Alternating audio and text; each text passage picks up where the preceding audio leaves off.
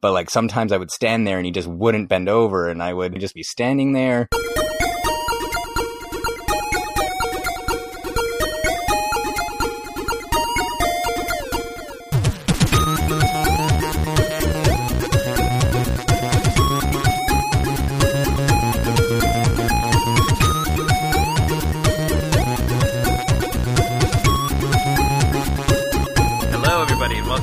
Another episode of the Geekscape Games podcast. That's right, uh, we're back with another episode of the number one video game podcast on the Geekscape.network. Uh, this is level 159. You look like a really out of shape Ryan Reynolds. Uh, Who does? Yep, I, I'm. De- well, I'm sure I'll get to that story later, but it's probably apparently me. Apparently me. Um, anyways, uh, that uh, sultry voice you just heard was uh, series regular Josh Jackson. Hey everybody. How are you today, Josh? I'm good. How are you? I am doing all right. I am. I'm stoked. It's uh, the sun is still up, and we are starting this recording, and uh, I feel like that's turning up a new leaf for us. Yeah. Well, it's pitch black and there's a police helicopter outside, so nothing's changed for me. But it's good to hear that it's that it's still sunny. How and is it? How is it pitch black? It's only nine o'clock, and we're in the same time zone. I have no idea. But I guess you're thousands of miles lower than I am, so Yeah. that probably has something to do with it. yeah, that's true. Uh, uh, anyways, the uh, rest of these uh, hosts could not make it, so that's why it is so silent and nobody's offended yet. But yeah, uh, I'm I'm Derek, and uh, I don't know. Let's let's jump in. What do you say? Yeah, let's just jump straight into it. We I got a chance to play a lot of stuff this week, so I'm pretty excited to go over that. Me too. But before we do that, uh, I just wanted to take a moment to speak about uh, a game that we played previously, and that game is Detroit Become Human. Uh, I don't know if you are if you if you're a subscriber to the Geekscape Games podcast, uh, be that on Apple Podcasts or wherever else podcasts are available. I don't know where that may be, uh, but uh, just this morning we published our special bonus stage. Uh, I think it was the seventh bonus stage we've done in the almost four years we've doing been doing this podcast. So apparently, for that to happen, it has to be something pretty special. This time, it was Detroit Become Human. Uh, we played it. Uh, Josh, myself, Courtney, and my fiance Michaela uh, took part in that podcast. I feel like it was a really like is a really interesting discussion just about the game, about you know the morals of a lot of what was happening in the game, Mhm. and uh, it, it really amazed me. Like like I thought it was interesting enough playing the game and then watching Michaela play the game and and just see how different her story could be. And it seemed like all of us played vastly different games, and that's really really cool. There's there's so much so much going on in that game. Um, it's a spoiler filled episode. If you have played the game and uh, would like to hear some other people talk about it, definitely jump in there. Um, but if not, I would say it is worth picking up. It is worth playing, uh, and then give us a listen afterwards. Yeah, like that was one of the things that I took away from it too. It was like each it's the same game, but each of our stories differed so drastically on certain parts. So that was just a really cool thing about it. So if anyone's Mhm. played it, like definitely don't listen to it if you haven't played it yet, because we're going pretty much over almost every possible, or at least it felt like every possible outcome that the game has. But The, I'm oh, there's got to be so many more. There was so many blank areas in my flowchart. Uh, yeah, it's super spoiler filled though. We had some somebody commented and they were like, "Yeah, I had to stop three minutes in." So, um, yeah, but uh, I think you and I liked it. Actually, Michaela loved it too, but you and I liked it quite a bit, and I think it's definitely worth uh, worth a pickup, uh, let alone a playthrough. So, yeah, for sure. yeah. But aside from that, what? Uh, why don't you jump into what you've been playing? All right. So outside of Detroit, um, I'll go a little out of order from how I wrote it, but I guess I'll start with Shadow of the Colossus since I was talking about it last week, where I had the uh, so I had the apparent unpopular opinion that, like, I feel like it came off harsher than I meant to. I Hmm. did say at the end of what I was, like, the end of my point last week, I was saying how I You liked really it. upset Jake. Yeah, I know. Jake was Jake was very upset. Jake Jake unsubscribed and then subscribed just to unsubscribe again. But He was he Yeah, was like, I hope you guys invite me back so I can say no. That's what he said. uh, today would have been a good day to do it too. But but yeah, um, but yeah, like basically like what I left off on last week was I was like I think ten or eleven colossi in and I was saying that I was enjoying it for what it was, but it was nowhere near like the levels of hype that I had heard about it over the years. And like between the three Team Ico games, I thought it was like square in the middle, like far inferior to Ico but way better Mhm. than The Last Guardian, which I really, really disliked. And now that I've finished it, my overall opinion's j- pretty much the same. Um, I thought that it was going to be a lot higher once I got to the, I think it was the very next Colossus after we had done the show, where I Mhm. think, I don't remember their names at all, but it was Me- the one yeah, where oh, it was yeah, like, neither. but it was the one where you're in the desert and it's like this flying like this flying dragon thing and it has like these air sacs on its belly and you're supposed to pop them and which makes it sink into the sand and then you're supposed to like ride on the horse like um like side by side with it and jump on its wings while you're moving on the horse. And that was like the coolest thing that I had done in the entire game at that point. And it felt so rewarding cuz like a lot of the colossi it's like to me the game felt like it was essentially a puzzle game that was disguised as an action game in a lot of ways. Because the to kill them was just basically like you had to figure out some kind of some kind of trick. Like each one had some kind of specific method to get them to Mhm. get close enough for you to be able to climb on them and get to their weak points and all that but this was the only one at, up until this point where it actually felt like like felt like a fight which made it feel really rewarding once I was able to pull it off.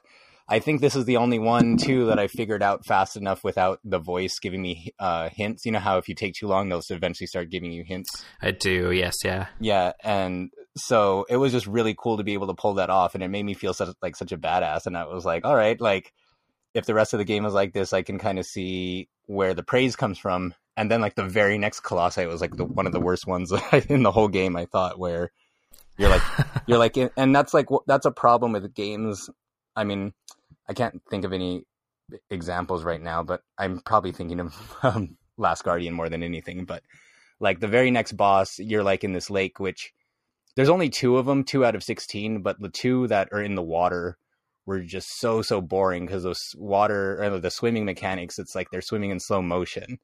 Hmm and it felt really it felt like a chore to get around. And you're supposed to swim to these little islands and then like stand in front of the island and wait for the colossi to come to you and then he kind of bends over so you could climb on his head. But like sometimes i would stand there and he just wouldn't bend over and i would like sometimes he would do it right away and sometimes it would take like two or three minutes for him to do it and i'd just be standing there. And it was just like it was just really really frustrating. So that like back to back i feel like i got the best and the worst of the game. Hmm so like i won't That's fair. and then i'm not going to go like in the, i'm not going to go one by one but those are two like examples that stood out to me because that kind of exemplified both the best and the worst of it hmm so like once i finished it i thought the ending was really i thought the ending was really cool like i don't know if we well screw it it's like a it's like a 15 year old game I don't think point. you need to worry about spoilers. yeah but point. it's like you know it's not like it was a big surprise because they pretty much tell you right in the beginning if you go through with it something terrible is going to happen Hmm. so it's like all the colossi is like spirits go into you and you become one essentially and and then they end up sealing you and your girlfriend that you were trying to revive comes back to life but you're apparently dead Shit. and in the post credit scene it's like you're reborn as like a baby which it kind of hinted that either he was Ico or that he was like an ancestor of Ico which i thought was really cool in the Oh, end okay. since he like in e- uh, did you ever play Ico at all I did. Yeah. Ico. I played not since the PS2, but I have. I played and finished Ico. yeah so it's like one of the first things i noticed is how when you killed each colossi like its shadow would be standing over you when you would be unconscious in the temple and the Mhm. shadows looked exactly like the enemies in Ico Yes, they did. Absolutely. Yeah. And then I know the story of Ico is like like children with horns are born every so often and they're considered cursed so then they lock them up to essentially be sacrificed and it's Mm. like it's not none of it's explicitly said but you could pretty much draw like I don't think that him being reborn as a horned child in the shadows looking like the enemies from Ico was a coincidence. So I thought that was a really cool way to tie him together to where it's almost like Shadow of the Colossus is a prequel to it, which got Yeah, me to like, fair. which got me like diving into the internet and reading like 10, 15 year old threads about how, oh, like how the, how they're probably afraid that one of them's going to be reborn as the Colossi and that's why they're locking up all the, children Oh, that's cool. and all that kind of stuff and how the witch who's like the witch who's like chasing you and the girl is like probably trying to like find a way to revive him or something like that. So Yeah. it, I mean, all of that was really cool, and I appreciated how it linked to Ico and everything. But like, still, and I kept putting the like this disclaimer when I was talking about the game last week, where I was saying, uh, like, I'm trying not to judge it with 2018 eyes, I guess. But I was talking about it with my friend, the same friend who let me borrow it, and he Yeah. liked the game a lot more. He likes the game a lot more than I did. He's pretty much. He hasn't outright called it like a masterpiece, but he's like he was like raving about it while he was playing it. hmm And then when I was kind of talking to him about the discussion we had on the podcast, he like I was telling him some of my complaints, like especially the how like empty the world is and how it didn't really feel like there was much to find. Sure. And then he was saying, well, and he brought up this point, which I thought was a good point, where he was like, well, he's like, well, it's kind of like how Breath of the Wild's an empty world, but there's a lot of stuff to find. And I was like, yeah, but I don't want to compare it to Breath of the Wild because that's a new game. And then he was like, well, look at Ocarina of Time. Ocarina of Time came out in 1999 and kind of had a world like that too. And I was like, yeah, you're right. So it's kind of weird to me. Like, again, I really like it. I don't see it as the way as people like say that it's like an all time Mhm. great game. But I'm really glad that I played it. It was really fun and rewarding once you do. and because them out. you you didn't play it before, right? You didn't play it on PS2 or three. right, I have it on PS3 and never played it. Um, yeah. I I played and beat Ico twice, like back when it first came out, like before it, before anyone even really knew what it was. I just remembered that it was on a list of like games with bad box art, and then I saw it at Blockbuster when I had the pass for unlimited rentals. Yeah. So this was before it kind of got its cult status. So I just kind of picked it up on a whim, and there was nothing else to rent, That's and funny. I pretty much just noticed it because of the bad box art. Then I rented it, and I like blew through it in a day, like I was completely hooked. And I played it again, and I feel like Ico holds up really, really well. uh, Whereas, like again, Shadow of the Colossus is fun, but I don't think it's anywhere near as good as Ico. But it's way better Mhm. than Last Guardian, which was just a chore to play. I thought. Did you ever play Last Guardian? I don't remember, or did you finish it? I did not finish it, so it's actually a point of contention between Michaela and I because it was one of those games. And you know, I do say it quite regularly, I guess, but like, you know, I'm always like, "Oh, this game, I need to get this game. I've been waiting for this game for years." And games take a long time to come out, so a lot of the time that's the case. But it's especially the case with The Last Guardian because when was that announced? Like a decade ago? It was announced. Wasn't Uh, it announced towards the end of the PS2, and then it got shifted to PS3, and then Yes. Yes. and then it was it- pretty much canceled, and then they revived it on PS4 essentially because people just kept asking for it. Yes. Uh, yeah. So it came out. She got it for me for Christmas, and I played it for like one hour. Uh, and you know, I needed it. I can't wait. Give it to me early. I think you're getting it for me for Christmas, but like, just give it to me because I have to play it right now. Like, blah blah blah. Yeah. Uh, and I played it for an hour, and I don't know why I only played it for an hour because what I played, I liked. The controls were. I just remember the controls being super fucky. Like they were bad, but but what I was playing and and Trico was Trico seemed incredible, Mhm. and the game also the game ran not well on the original PS4 console. It kind of felt like trying to play Shadow of the Colossus on the PS2. Like it just was like, oh, if you just had a little bit more power, this would be okay. And now I have a console with a little bit more power in the PS4 Pro, so maybe it's time to give it another shot. But I, I remember liking what I was there, what was there, but I also didn't play it enough to really like get out in the open or really like do all of that much. Right. Um, at this point, I like barely remember that hour anyway, so I'd probably need to start it again. Um, but yeah, Yeah. yeah, And every time, every time, it, like anytime, you know, that game flashes by in like a PlayStation ad, or anytime anybody mentions that game or whatever, like I just get this like look, like she's so mad, but she's not mad. but Yeah. she might be mad. Like and i bring it up because when i again when i was looking up reactions and stuff to shadow of the colossus from years ago um like probably my biggest complaint is what i was talking about earlier how some of the some of the colossi just are supposed to perform certain actions so you can advance and sometimes they just don't do it and Right. one of the defenses that i kept reading in forums and stuff was that they're supposed to be they were designed to be like living beings so they're not supposed to listen to you every time or do what you want them to do every time even though like you're doing everything right on your end and it makes them seem more like realistic and alive which i think is terrible for a game because if it's reliant on them doing what you want them to do and if you're just Yep. standing there forever and you have no control over it, it becomes really frustrating.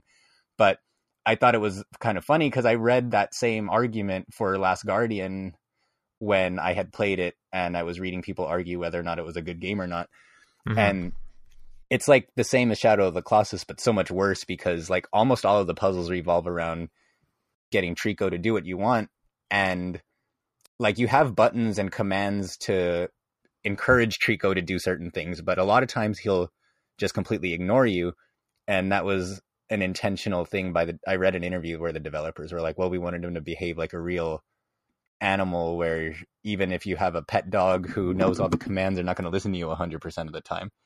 But Yeah, like, you know, fair. when you're standing in front of a wall that you need him to climb and you're just shouting at him for five minutes and then he just starts swimming in a pool instead, it's like, it's really, really frustrating. And then especially because even more so than Shadow of the Colossus, like in Last Guardian, like it's really trial and error. Like you have no idea what you're supposed to do until you've just come across the right thing to do.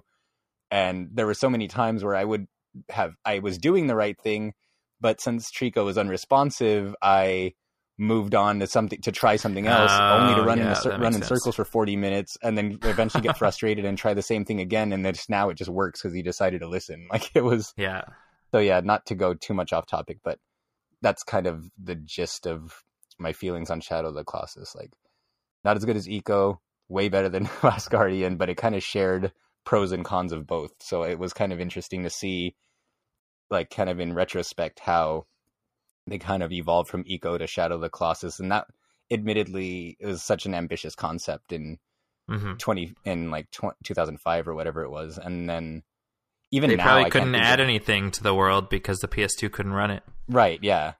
I'm, al- I'm like one dis- more tree, one more tree, and this world's broken. right, and I'm almost disappointed now too that now that it's out on PS4 that they didn't add any of the because I saw there was like six colossi that were in the game originally, but they had to cut them Mhm. from the PS2 version, so I'm kind of disappointed that they didn't add any of those in the remaster. But overall, I really liked it, and it's definitely worth a playthrough. I just would temper my expectations, but um, spe- and then as far as on the subject of expectations, I spent a lot of time finishing up the Splatoon 2 Octo expansion. Did you finish that level? that Um, one you were stuck on? Yeah, but I switched weapons. Like I was playing it Ah. on. There's like an a lot of the missions have easy, normal, and hard, and each one gives you more money. And so I just dropped it down to like the normal difficulty because I was the mission that I was playing. I think I was talking about it before, but they wanted you to shoot targets while you're grinding on a rail, Yes. and if you miss any target or if you're late hitting a target, you'll fall off the rail and die. And there's like 30 targets. I think if you you have to do the stage perfect. Yeah, you said if you miss one, you fail basically, Yeah, and they cost like coins or something like that. hmm yeah. So like the way that I was trying to do it on hard mode, it was with a sniper rifle that you had to charge up. So it's like while while you're grinding on this rail, you also had to use your you also had to charge up your scope shot to do it. So it was just too frustrating. So I switched to uh, just like a like an automatic weapon, and that worked a lot better. But then there was another mission that was almost exactly like that, except it was balloons instead of boxes. And all the weapons are sniper rifles, so I didn't have a choice. like all three difficulties are pretty much just as hard as the next. Yeah. But yeah, I got through them. It wasn't required though because the track that I needed to find the the fourth thing to complete the four things to escape the to escape the subway that you're trapped in came through. But on our group chat, I was saying that it might have been the best DLC like DLC I've ever played. And Yes, I, I saw you say that. yeah, and this might not this might not mean a lot to like PC players who grew up back in the day when like expansions are these huge things or I guess even compared to games like The Witcher, I know it had a really big expansion that people loved, but to me, especially since it's in the shooter genre and not like an RPG, like usually with DLC nowadays it's like you pay 5 bucks for a costume or 10 Mhm. bucks for a stage or a pack that gives you a subscription essentially to new weapons over time. But one thing I've always always appreciated about both Splatoon games, both one and two, is that they keep releasing stages and weapons for free. So with this expansion, I think it was like twenty bucks, and it gave you this huge single player campaign. It's advertised to have eighty stages, but then there's actually eighty seven because like Wow. the last after you find after you complete like the main story uh section, there's like a a seven a final set of seven levels before you get to the last boss. And then if you 100% it and you beat all of the stages, like both the ones that are required and the ones that aren't, there's the secret boss that I talked about a little bit last week and I still haven't 100%ed it yet, so I haven't got to that boss. But I'm pretty excited because I keep reading people saying, oh, like I've been playing games for 20 years and it's the hardest boss I've ever played in a game Oh, jeez. and I think it's it's really cool the way that they did it because um I might have talked about this two weeks ago, but I'll go over it again just in case. But essentially in Splatoon one, you created a character and you use that character in online, but you also used him in the campaign. hmm And then so in Splatoon 2, in the story mode, it's pretty much a retread, but your character from Splatoon 1 is kind of treated as this legendary figure who's like off on some other adventure. Which is why he's not there.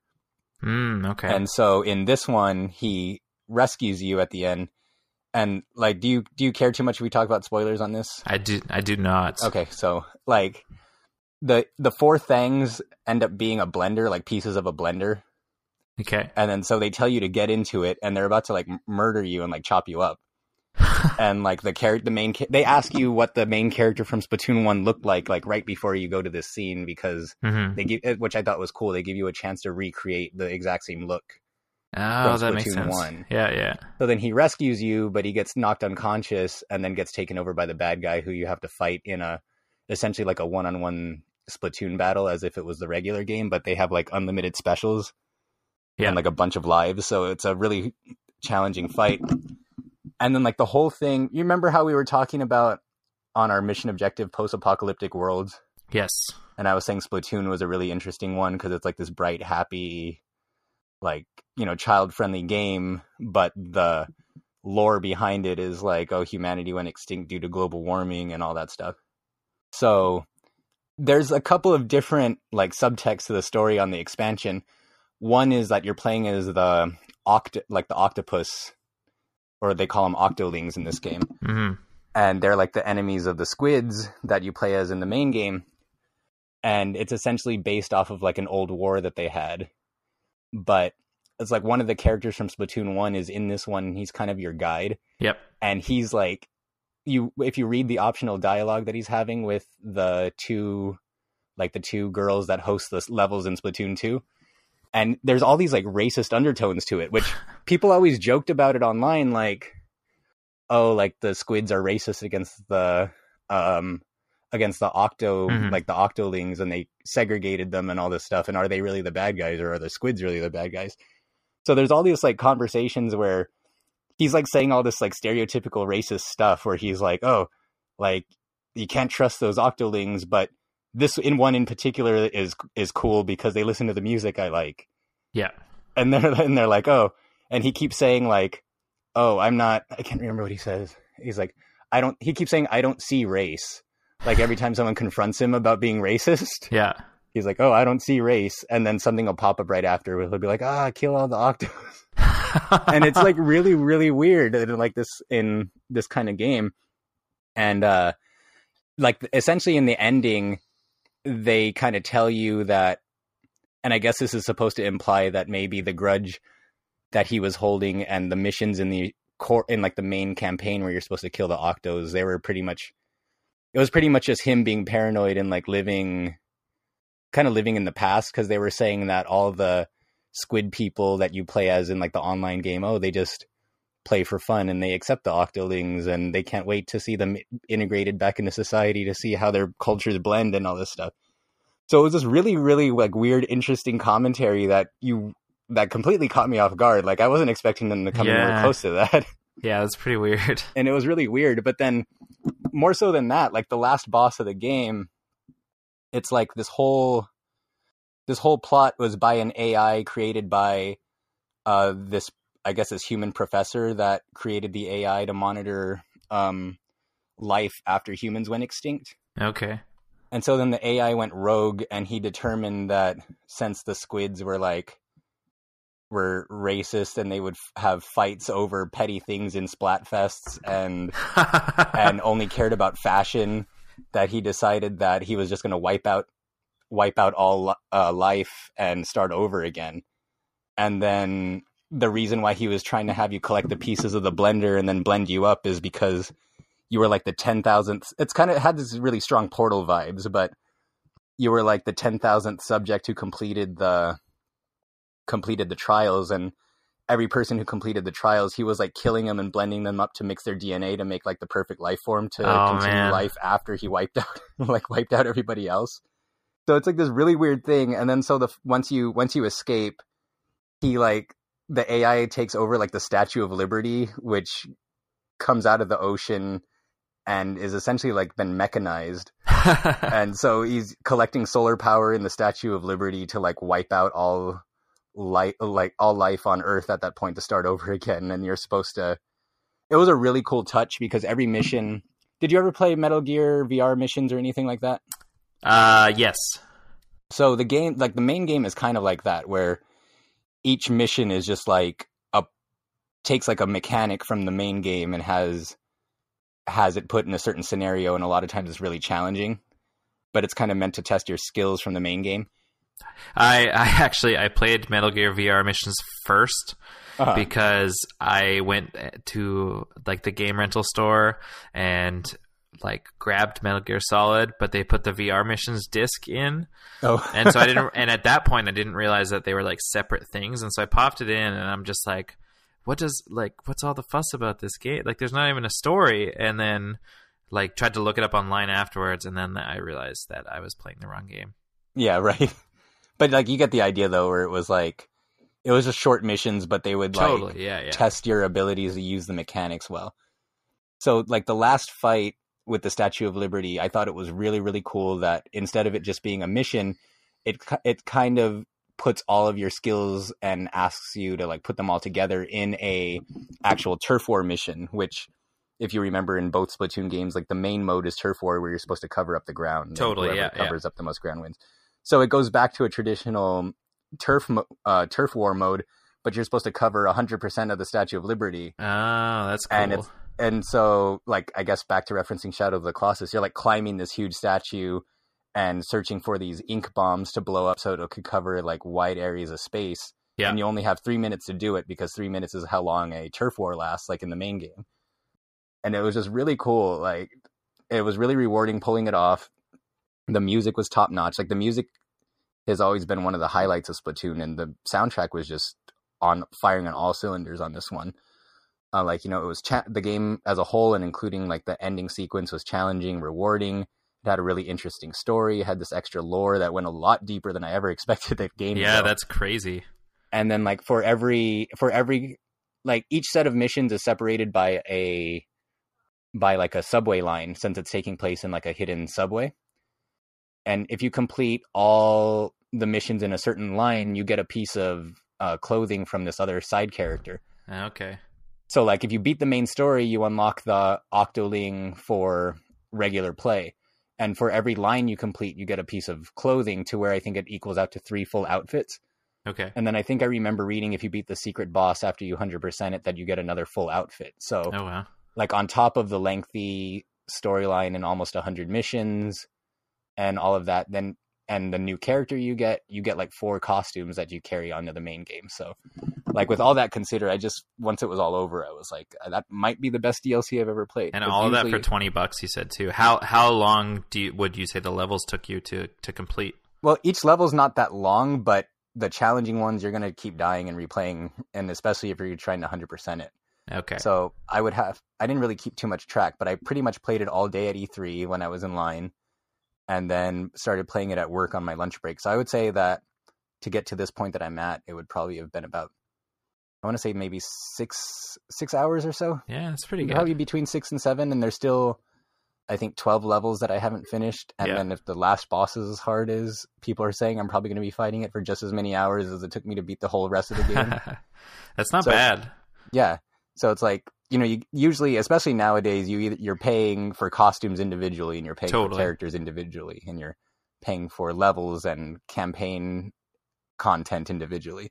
Totally. Like this game was like twenty bucks. um, Like you get the costume, you get the character, you get this story mode, you get the really well done story with the really well done levels.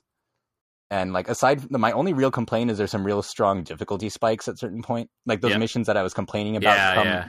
Yeah, you said you didn't have really much easy- of a. You said you didn't have too much of a hard time until those hit, right? Yeah, like it was, and they were like, not even just that, but they were right before really easy missions. Yeah. So it was like sometimes the difficulty would just wildly fluctuate. Like it doesn't really go in a linear fashion where it gets progressively harder. It's just like all of a sudden it could be way harder. And granted, it is in a, a non-linear. It does have a non-linear progression system. Like once you hit certain forks in the road, you can decide to go different paths. Yeah. So you That's don't fair. have to do the hard ones. And also they made it so that if you fail a mission twice, you get the option to just have the game say that you cleared it without actually doing it. So you could just skip it and still Yeah. get the credit for people who just want to enjoy it. But you know, I'm not going to do that. So like I feel like I want to get the most out of it by just playing it through. Totally. But yeah, if you got if you have twenty dollars lying around and you have Splatoon two, like I feel like this is like a no brainer. Like you absolutely should pick it up. And if you if you don't like play Splatoon right now or for whatever reason, like if it ever goes on sale, like there's no reason not to get it. It was so much fun to play, and I'm still not done. Yeah. So Yeah, that's awesome. so hopefully I could report on that secret boss next week. But, but yeah, and then just to speed through my last two, Street Fighter Five came out, and this is kind of touching on news a little bit, but Street Fighter Five came out with a big update this week, which include finally included the ability to save your progress on survival mode, which has been a complaint since the game first came out, like two or three years ago now. oh wow. Like to put it into context, um, the only way to unlock certain like alternate colors for your character was to complete a hundred character survival mode where the characters would horribly spike at like the 50th fight and if you lost you had to start all over again Yeah. and even getting to 100 it took like two hours of just straight play Oh wow. So after all these years they finally added an ability to save it in the middle of your progress and they added new items that you can use during survival mode to help make the game easier to complete but on top of that you get those items through a new like fortune telling mode where it's pretty much like Fire Emblem War or Fire Emblem Heroes or Final Fantasy Brave Exvius or any of those like gacha gacha mobile games where you pay a certain amount of money. In this case it's fight money, so it's another way that Capcom's trying to drain your in-game currency so you can't use it to actually buy the characters. But they're doing it now where you can do like a random pull where you can get either costumes or alternate colors or items for survival mode at random eh, by paying a certain amount. And the hook is that now apparently they're going to have a new costume that's exclusive to that, Oh Mode, man. and it's only for a limited time, right? so you have to buy, buy, buy, buy, buy until you get the costume, and it's totally random. Yeah. So that sucks. And when you run out of, like, for instance, so you said you that's like fight money. When you run out of that, are you paying for more of that, or are you paying to unlock the characters then because you spent all your money on fight money, or Well- you spent all your all your fight money on on this gacha thing? I'm not sure yet because I had enough fight money to to buy as much as I wanted, which like which I'll say how much I spent in a little bit, but I didn't see an option to spend real money. Okay, But fight money is so limited in this game now. Like once the arcade edition came out, they got rid of like a huge like a bunch of different sources to unlock it. yeah, So like I'm I'm presuming like almost everything in the no not almost definitely everything in the game if you don't have enough fight money they give you the option to pay real money for it. So I'm guessing there's a way to do it on this for this feature, but I haven't I didn't see it cuz it it didn't give me the option since I had enough fight money to spend. So the costume they're giving away for the first round is it's called a Cannon Spike Cammy, which is almost the exact same as her default costume, but with slight variations. And it's modeled after this beat 'em up called Cannon Spike that she was a star of. That Oh, was cool. a Dreamcast exclusive, and it's like it's so it's super obscure, like, and I think it's pretty expensive now. the game the game is Yeah, yeah, but it was like this top down beat 'em up where Cammy was the main character, and you could unlock all these side like you could unlock like Mega Man and Arthur and Charlie from like other uh, Capcom games and stuff. And the cool thing about her costume is she has different quotes where she references Cannon Spike, or if she fights um, Nash, who was a secret character in it, she'll talk about how they fought together once on that mission or whatever. So I really wanted the costume. I didn't want to spend a lot of money. I told myself I'm just going to pay for one for one bundle. You could buy it either individually or like bundle of a bundle of 10 draws. So I Mhm. told myself I'm just going to buy one bundle and if I don't get it then whatever. And then I bought one bundle and I got it. So that was that was like the best luck that I've had in one of these games in a very long time. that's pretty rad. Yeah, I stopped playing Fire Emblem Heroes because I it I went for like two months without getting anybody I wanted. So this definitely um, made up for it. I'm just hoping that my luck will continue because I'll probably spend like I'm I'm crazy about costumes in that game, Yeah. but I haven't paid any real money for any of them yet. So to have that temptation is probably going to kill me one way or another down the road. And then lastly, and I'm sure it'll help segue into what you're going to talk about, but I right before the show I finished playing Captain Spirit Okay. uh, or the Awesome Adventures of Captain Spirit, which is the um, prequel to Life is Strange 2. Now, when you downloaded it, did it initially just say Life is Strange 2 demo?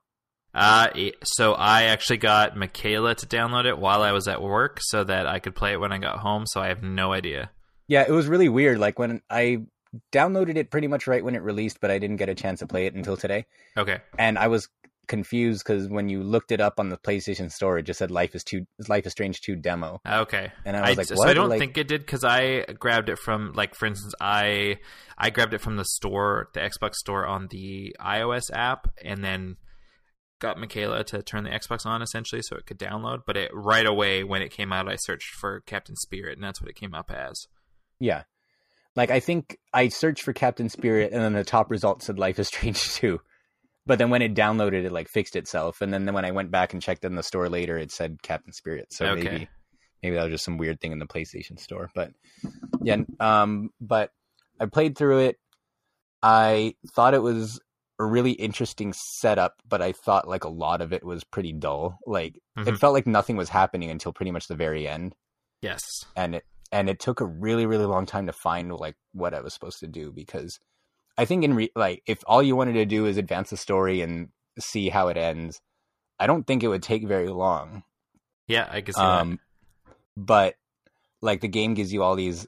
I didn't know they were optional at the time, but there's all these optional like uh goals that you could accomplish, Yeah. like f- completing his superhero costume or fighting the monster that he's that he's imagining fighting.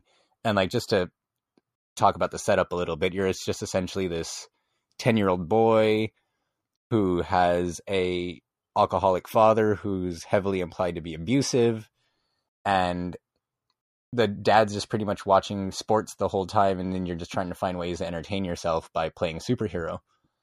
And so they give you a series of of goals to accomplish and i don't know if you get anything special for accomplishing all of them. I think i accomplished all but two and then i got kind of tired of just looking around everywhere so i so i stopped playing. But yeah like finding each like solving each of those um tasks it's like some of them led to absolutely nothing. Some of them led to like some major like plot uh plot points and and different background information on some of the characters.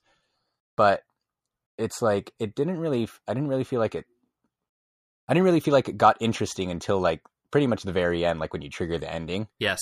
Yeah.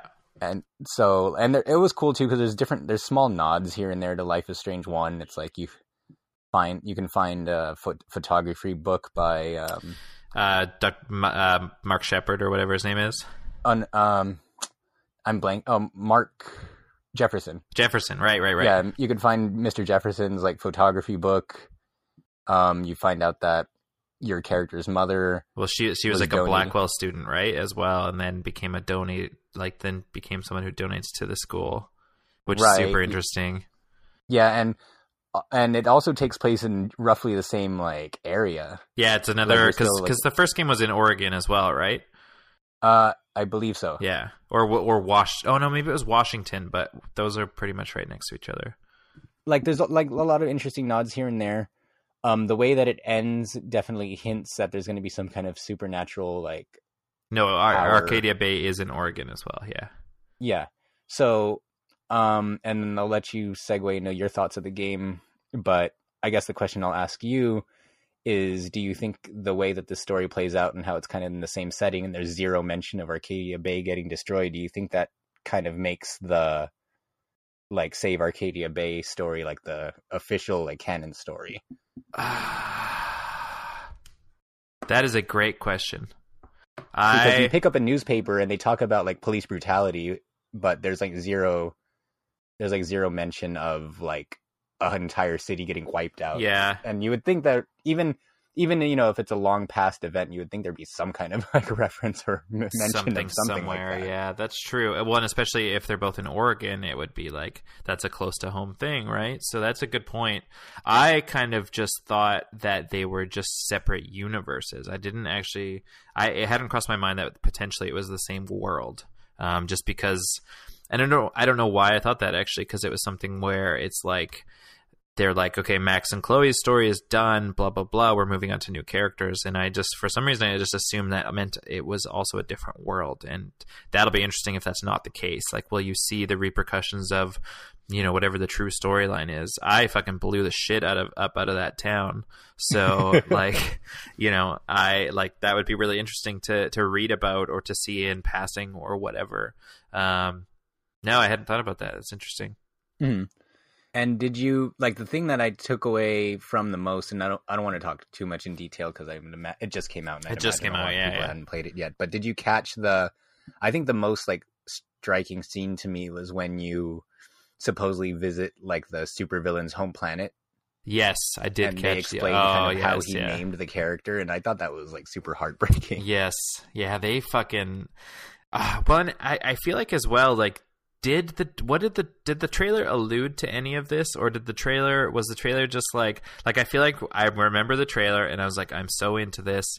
And the trailer showed this like kid like pretending to be a superhero and do like like using his powers. And and his dad's like what are we gonna do today kiddo? And then you're like oh like wow this is gonna be really interesting. Like but I bet that kid's mom's dead. Like that's what I thought at that point. And then the game fucking opens and like you, you know like you see it's, it's fucking breakfast time and you see the dad like is already three beers in and you're like oh my god like my heart is breaking already. Like oh my gosh why do they do this? Why do we put and then uh, like michaela michaela sat down and kind of watched me for the first few minutes of playing it and as soon as this like as soon as that breakfast scene opens up i'm like why am i playing this like why do we play these games? Like these are so sad but like that's also all i want to play. Yeah, and it's funny too that you mentioned that. Like, I had the exact same like reaction, but kind of in the opposite direction because I don't know. Maybe I'm maybe I'm jaded. Maybe I have no soul or no heart. Maybe I've maybe I've died inside long ago.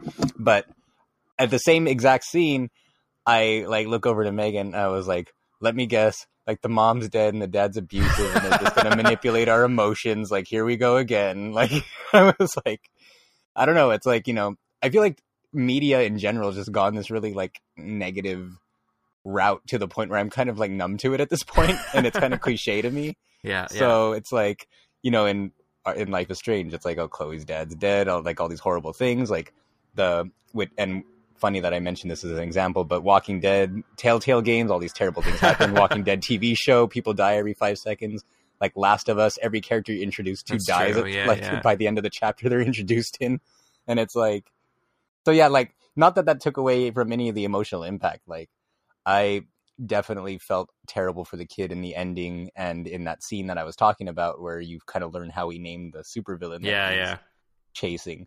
So it's not like I didn't have any emotion to it, but at the same time, I'm kind of like, like, oh, here we go again. Let's see how they're gonna. Let's see how they're gonna try to make me better grab my time. kleenex yeah like Yeah, oh my god but yeah, but what were you? What did you think about like, like the gameplay and all of that? Like, so so similar to you is that that's it for you then pretty much. yeah Yeah. okay yeah so similar to you it was like like i started the game and I, then i was super in right away because it was fucking more life is strange and like just the opening of the game and the music that they chose and it's just like cutting to like different outside shots of this kind of crappy house and i'm like oh yeah like this is life is strange i'm so excited um but yeah it was something where like i feel like the beginning like through the breakfast scene and and introducing these characters and whatever so the beginning and the end were super interesting and then the middle was super boring. Like it just felt like there was and i don't know if it's something because it was just this you know tiny teaser this tiny taste like the whole game revolves around like the setting doesn't change. You're in the house or you're outside the house um, like there's not a, there's not too much else going on in the entire entire demo um, and it's mostly like it's like it's much less linear than the previous like the actual Life is Strange episodes were because they had so much more story to tell. Like essentially you you get through the opening scene and then there's like a tasks menu and you have like six things that you can go and do or or whatever. Uh, but they're kind of like ambiguous as well. Like because this is a kid, um, like he has written like it's all in, it's in his imagination. So his description of what the tasks are are often they're like totally different. And so i felt like i was i felt like i spent most of the game wandering around trying to just interact with anything that could be interacted with and then i would be like well i still don't know where this part is so I, then i would like walk around and start doing it again and i don't know if it was just me or if it was like it, it was just hard to find the stuff uh, a lot of the time. Like like finding it wasn't last... it wasn't just you. Okay, all right. like and I, so I, oh sorry, I was just gonna add like I felt like I scrutinized this demo way more than I ever scrutinized Life is Strange one, and I still somehow hundred percented Life is Strange, and still was missing like two things in this. Yes, yeah, uh, yeah. It was this, and I feel like had it, the reason that that more that that middle chunk felt like that is because it was so long and it took so long to find everything. And had it been easier or had that stuff been more right in front of you, I feel like it would have been fine because it was this kid, you know, this kid getting ready for his day and then like playing playing with his toys and doing stuff outside and blah blah blah like like all of that stuff is interesting but it was and and the scenes at the end when i finally found the fucking seven pieces excuse me the seven pieces required to do whatever. Like once i got to that scene the like or once i got through to that point the scenes were interesting but the process of getting to those scenes was not. Um and and so it was it almost kind of dragged on for a long time. But then like then the ending basically happens and i'm like fuck yeah i'm in. Like let me play this again mm-hmm. right now. Like uh, i can't wait for life is strange 2 i'll pre-order two copies. Like oh i'm so excited for that. Um, yeah and like eh, it's it's it's hard to talk about without spoiling it of, of course but i feel like we you know at the very end of the game we see a couple of other characters. I wonder if potentially one of those is the main character of life is strange 2 um, i mean we don't like the game comes out in three months and we don't know anything yet. And uh, three months june yeah three months because the first episode will launch in september which is so soon and we don't even know the characters at this point. Um, also how much must Dontnod have grown since the first game to have just released Vampire like a few weeks ago and to like now be releasing the first ep- I mean I guess like it's just the first episode so they they don't have to have that much of it done at this point but still that seems like a pretty quick turnaround from uh, from Vampire at this point. Um, but yeah I think they there was a lot of marked improvements in this versus both uh, before the storm and the first season of the game. Um, I thought things like the like the graphics looked everything looked a lot sharper, and I and, and, it could be, for instance, I don't know if it's because I was playing on the Xbox One X, whereas the first game and before no before the storm I played on the One X as well. Um, I feel like it looked cleaner, it looked sharper. Um, they've again imp- made improvements to the the lip syncing, which I know was a, a, a, negative point for a lot of people in the first game, and it did get vastly improved in in Before the Storm. Um, it also seems to like it seemed like it was running at 60 frames a second, so it was like super smooth on the One X, which was really really neat. Um, yeah, no, it's it's I, it's hard to say too much more without kind of really starting to spoil it or break it down.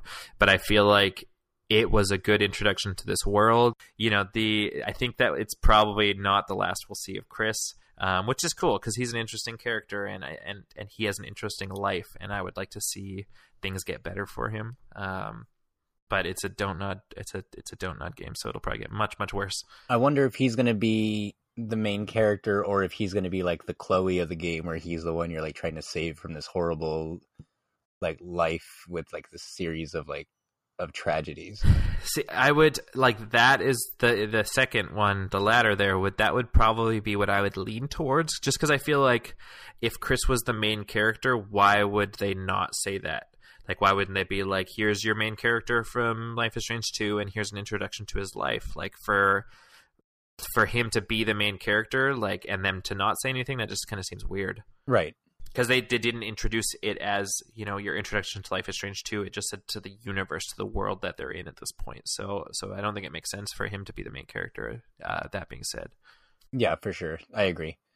And it'll be interesting to see where they go with it. Like like you were saying, I'm completely hooked at this point, and I'm excited to see what the main game's going to look like. I'm just hoping, and I'm sure it will be, but I'm because it's not going to be confined to one environment. But yeah, yeah, like I'm I'm really hoping that the main game is going to have like it's going to feel like a lot more exciting and dynamic. Totally, and I think it will. And it's it's I don't know. It's going to be tough though. Like I feel like I was so attached and so connected to to Max and Chloe and Rachel. Like it's going to feel weird to have them not involved at all. Um, you know, like I, as much as their story was complete and their story was done, and as much as I loved seeing like the you know the Rachel and Chloe stuff happen in the Before the Storm prequel, you know, in the farewell episode, which is short but like like a great bookend to the series or, or, to the to the series for these characters, and also like full of fucking heartbreaking moments.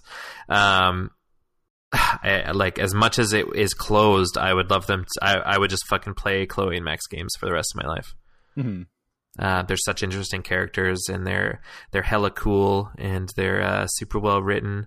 Um, I, I, threw a hella in there just for Shane because uh, he really didn't like these their their teen speaking uh, in the first game. Their teen uh, speak, their teen speak that oftentimes yeah. felt like it was written by middle aged old Frenchmen. French yeah, yeah. Uh, but yeah, I was hella cool with it, so I cannot wait for more. Um, did you have anything else on Captain Spirit, or was that pretty much it for that? Uh, not without going into spoiler territory. So I think I think, I think we're pretty much good on we that. should cap it off. Yeah. Okay. Yeah. Um. So yeah. Speaking of Dontnod, the last regular episode, I think it was. I talked about playing Vampire and how I was feeling about it so far. Um, and those feelings were that I was interested in this world, but I was not super invested yet, and I felt like there was way too much talking, especially to open the game. Um, I haven't played it since, so uh, I don't know if that's. I just got. I mean, Detroit came out afterwards, and I got super into that. I don't know if it's just that I'm not that into this game, or that I'd rather play almost anything else. But um, you know, that's. I feel like that's saying something. I do intend to go back to it. I do intend to play some more. I am I am interested in it. I just haven't loved what I've played so far. Um, but hopefully, I'll have a little bit more on that one next week. Um, the only other game I played, and then I've kind of got a, a, a, bit of an event to talk about. But the only other game I played, I played a bit more God of War. Um, I think this would have been the first time I actually had really played it much since getting the uh, PS4 Pro and it's it's gorgeous. Uh, I'm I've chosen kind of the the resolution mode, so I'm playing it in 4K, and it's super sharp. It, it, it was it was a beautiful game on the like I was playing it on the standard PS4 before, and I was so surprised with how good it looked, especially the HDR, like the colors and the contrast on the lighting and everything. This game is absolutely brilliant. Um, but yeah, I, pro- I probably put another hour or two into it. I feel like it's like I don't know. I, I don't know how I feel about it at this point. Like I loved I, I feel like it feels long. And it feels long in that like sometimes when I'm into a long game, like you just want more and more and more and it doesn't feel long. But I feel like this game I'm super invested in the story, but it's getting to the point where I'm getting kind of bored of the combat. Like there's only I feel like there's only so many times I can fight these like giant trolls with like stone pillars and and you know like rip you know ripping these like other dudes apart. And it's like oh now there's new dudes except they're the same old dudes but now they're made of ice instead of fire or whatever you know vice versa. Um it's which is interesting. Like i feel like at this point i am i'm pushing through just because this story is fucking fabulous. And i i just want to see what happens to them and and everything like that. And you know, I got the like. Uh, this is a bit of it's a bit of a spoil. I, I, won't. I'll try not to spoil it. But I got the secondary weapon. Um, I you know I don't know if there's more weapons after that, but I got the secondary weapon uh, and have been playing with that, and it made the combat kind of feel fresh and kind of classic God of War.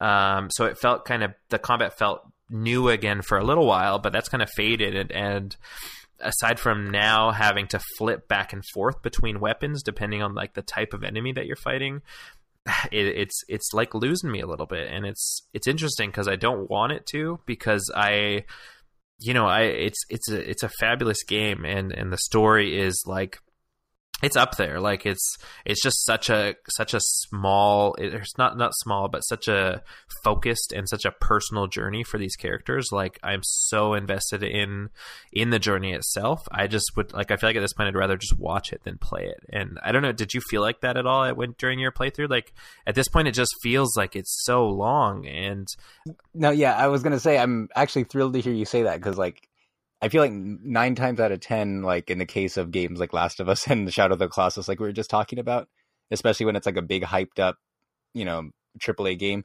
Like you and I usually have like different opinions on it, but everything yeah. you're saying is like exactly what I said on the God of War podcast. oh no way, Courtney. Like, I I still thought it was a really good game. I would have probably given it like a nine out of ten, but yeah, like people who are giving it and it sounds like you had even bigger problems or got even more bored of the combat than I did because I never got bored of it, but I never felt like I never felt like I had to put any variety into how I fought. Especially yes, like when you said, true, yeah. I think in the podcast I did say that the golems or whatever they were ogres was like my least favorite part of the game because the only way to really fight them was to just stand back and like throw your axe at them and then retrieve it and then throw your axe at them and retrieve it because well, especially well, like on... I feel like the first few were like, oh shit, these guys are really cool, and you got to like, you know, their their giant pillar thing is super strong. But then it's like, how many of them have I fought now, and how many more do I have to fight before I can fucking see this story through? Yeah, and that's how I felt. Like, um, I felt like that was a problem. I feel like this game fixed most of the problems I had with the original God of War series, but one of the problems, one of the big problems I had with the original was that there wasn't a whole lot of combat variety and for the most part like the attacks and weapons you use at the very beginning are still the best ones to use in the end. And i feel like in that aspect this one was worse where your axe pretty much can kill everything until you get the secondary weapon where they specifically say that the secondary weapon is the only thing that could harm certain enemies. And then so you switch to that but it's like like you pretty much play the game the exact same way at the end that you do at the beginning. And yeah even yeah. I think maybe I, I, wasn't as bored with the combat as you were, maybe because I was playing on hard, so I had to be a yeah, lot more on my toes, and things would like one or two, like even basic enemies would constantly like hit kill me in like two hits. So I had to, and like, and, really... and it could be that could be part of it because I feel like it's like the combat is not often and i'm playing on normal the combat is not often challenging. Like it's you know sometimes on a boss i'll die once but then the second time i fight him like that's it. I'll, I'll beat him that time or whatnot. And through the standard combat like it just feels like it's getting in the way and it's making things longer. Mm-hmm. um you know that's that that said i just went through like a puzzle section that i was super interested in and like the i feel like the puzzle design when it's there is excellent um and that does feel varied but it was like like between each section of this puzzle, I'm like, oh, now I got to fight like 50 more dudes, and it's just like, like I just want to turn combat off at this point and just like find out what happens to Kratos and Atreus. Like, like yeah. their story, they're great characters. The game is so polished and their story is so interesting. But yeah, at this point, like at this point, and I've I only felt that the last time I played, so maybe I'll go back like tomorrow or whatever, and I'll be in a different mood and it'll feel fun again. But um, it just feels like it's dragging on a lot. No, and yeah, like how I mentioned previous podcasts too, when I was going through it, I was like, I really hate when games like lie to you and like bait you into thinking you're done, and then they say, no, just kidding, you have to go here instead, and that happens like a ton of times in this game, and I think that kind of echoed, that kind of like amplified that feeling that you had because like towards the end, I was like feeling like I was tired of fighting these enemies. Mm-hmm. Like especially because, and that's another thing I mentioned on the special we did too. That I didn't realize how big the discrepancy was between normal and hard.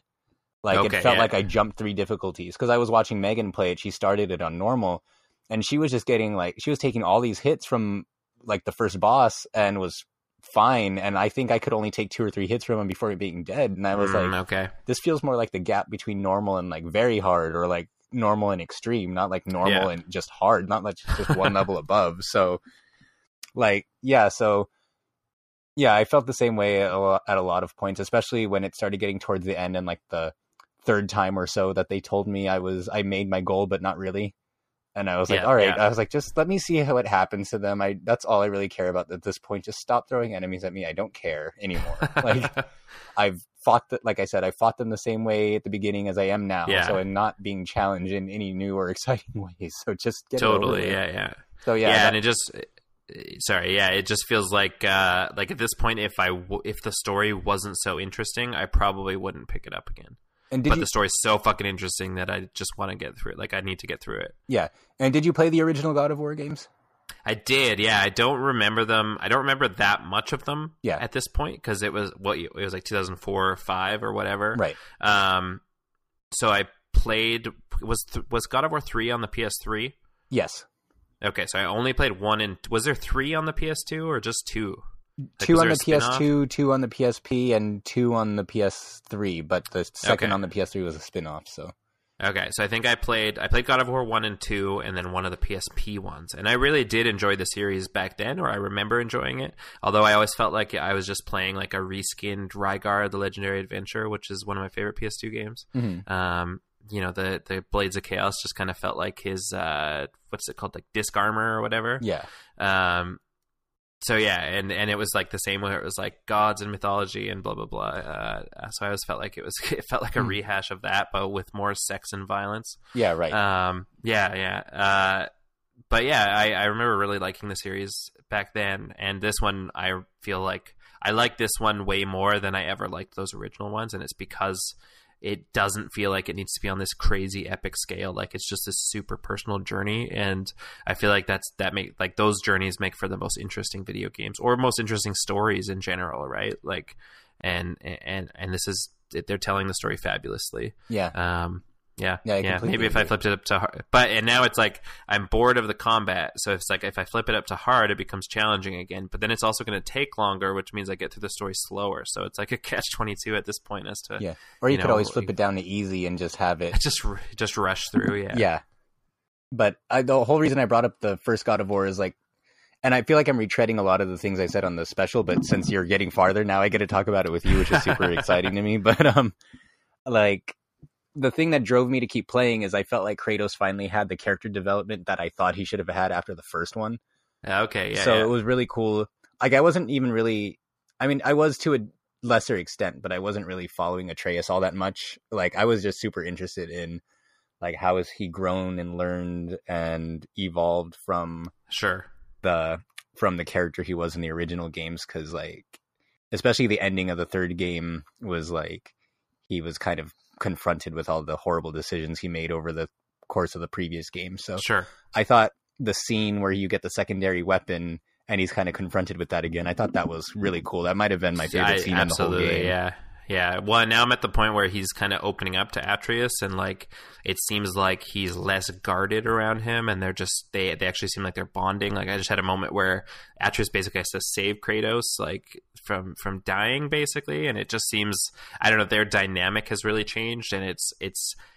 I don't know. It's kind of heartwarming to see his character kind of turn around and to open up his heart to to uh, to his son. Um, yeah, I mean, it, the story is phenomenal. I, I love it. Mhm, Yeah, I agree. Um, but yeah, aside from those games, um, I I played a little bit of other stuff. Played some of the like Jackbox games. I had some friends over. Those are always a good time. Um, they go on sale like all the time too. I've seen. I feel like I see them on the PlayStation Store regularly for like five or ten bucks a pack, uh, and they're they're always a lot of fun. Uh, but aside from that, so we had a. Uh, I was off this past Saturday. Took the day off work to head to the Vancouver Retro Gaming Expo. Um, had some friends come over from the island. We went over to it was at this like like small-ish local convention center that I had never been to before. Um, it was pretty cool. It was like like first when we first walked in and it, it ended up that it was like multiple floors but you first walk in this thing there's like a bunch of booths like people selling old games like ranging right from like atari stuff to like booths that have new stuff as well and a lot of collectibles and a lot of foreign and uh, like J- japanese and european stuff. Um, but when we first walk in it looks tiny. Like like it's like $25 a ticket to get in. When we first walk in i'm like okay what are we going to do in half an hour when we're done here? Like like it just looked it just looked tiny and um, so we kind of went in you know and there's a lot of cool like like there's like artists and and people that make clothing uh like the get video game themed clothing and all this sort of stuff so that stuff was all pretty cool we just kind of walked around the booths um I the only thing I picked like I didn't pick up much, and it, it's interesting because I used to. This is probably going back. How old am I now? This is probably going back like twelve years, but I used to have actually a pretty big retro game collection. Um, so I like right from you know I think I had like I think I still have a couple of Commodore 64s in like my parents' basement uh, type thing. But but I had like every classic console. I had so many games. Um, like just so many and and it, this was at a time I started collecting it at a time when it wasn't super like now I feel like there's so many classic game like to the point where you can have a retro gaming expo and I don't know that this was the case 12 years ago but um, I just remember my dad and I would go to like garage sales around our town and just find these like gold mines of like like old people selling their like kids consoles for like ten dollars for like an NES and like forty five games and all that sort of stuff. And um, that was that that hunt was almost just as fun as like collecting and playing them. But um, I ended up getting my rid of that collection a few years later.